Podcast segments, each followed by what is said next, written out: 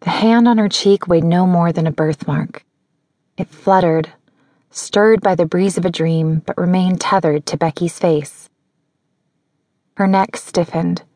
A neutral position was out of the question.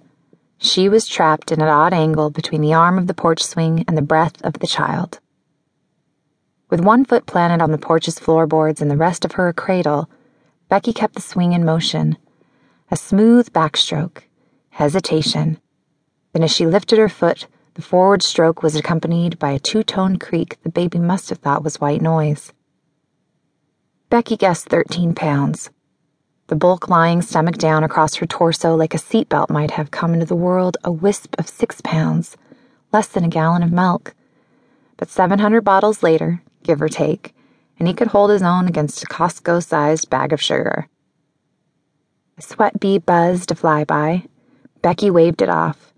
Baby drool puddled at the top of her breastbone. She let it be, let it be. The rich, woody scent of the neighbor's cottonwoods melded with the lingering aroma of her caramel latte, the one in her favorite pottery mug on the small table just out of reach. The mug, her book, sanity. So much seemed just out of reach. The baby lifted his head. Feather lashes still closed, he nestled the opposite cheek into the hollow of her neck. She patted his diapered bottom with a rhythmic, unspoken shh. Back to sleep, little one. The buzz returned, but not above them. Underneath Becky's right hip, her cell phone thrummed. She reached for it, motionless except for the espionage worthy stealth of her retrieve arm and the unbroken choreography of her swing foot.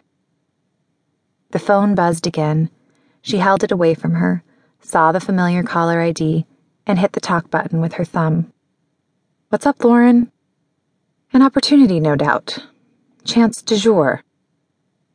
A final study group that included two brainiacs and a certified member of the National Honor Society had invited Lauren to a cram fest. Please don't stay out late. Becky felt the vibrations of her words in her chest. The baby lifted his head and nestled, facing the other direction again. Not late, Lauren answered. No.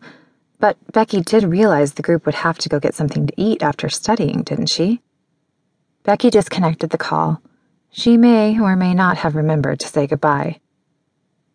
The baby oozed awake and pushed against her chest until he'd raised himself enough to lock gazes with her.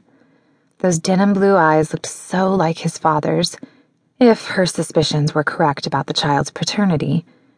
She brushed strands of corn silk hair off his cherub forehead. Your mommy called. Becky kissed one barely there eyebrow, then the other. She says hi. Dodging scattered mounds of clothes, distinguishable as clean or dirty only by odor, Becky crossed Lauren's room to the crib lodged between Lauren's dresser and her shoe jungle.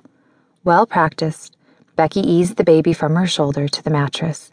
She pulled a blanket from the corner of the crib, but its sour smell told her it belonged in one of the piles on the floor, not wrapped around her grandson. Stifling a groan, she bent to the plastic storage tub tucked under the crib.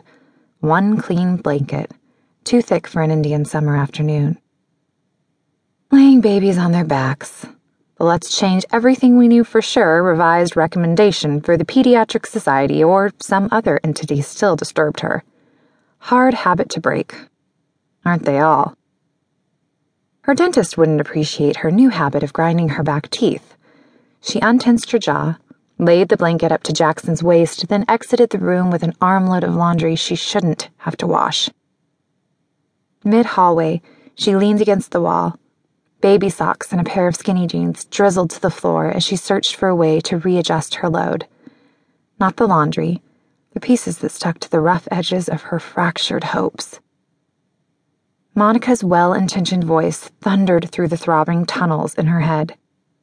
Don't do everything for Lauren, Becky. You're enabling her. She'll never take responsibility if she doesn't have to.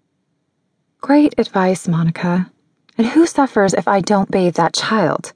if I don't put diapers on my grocery list, if I don't make sure he has something to wear that doesn't smell like curdled milk. Lauren won't even notice.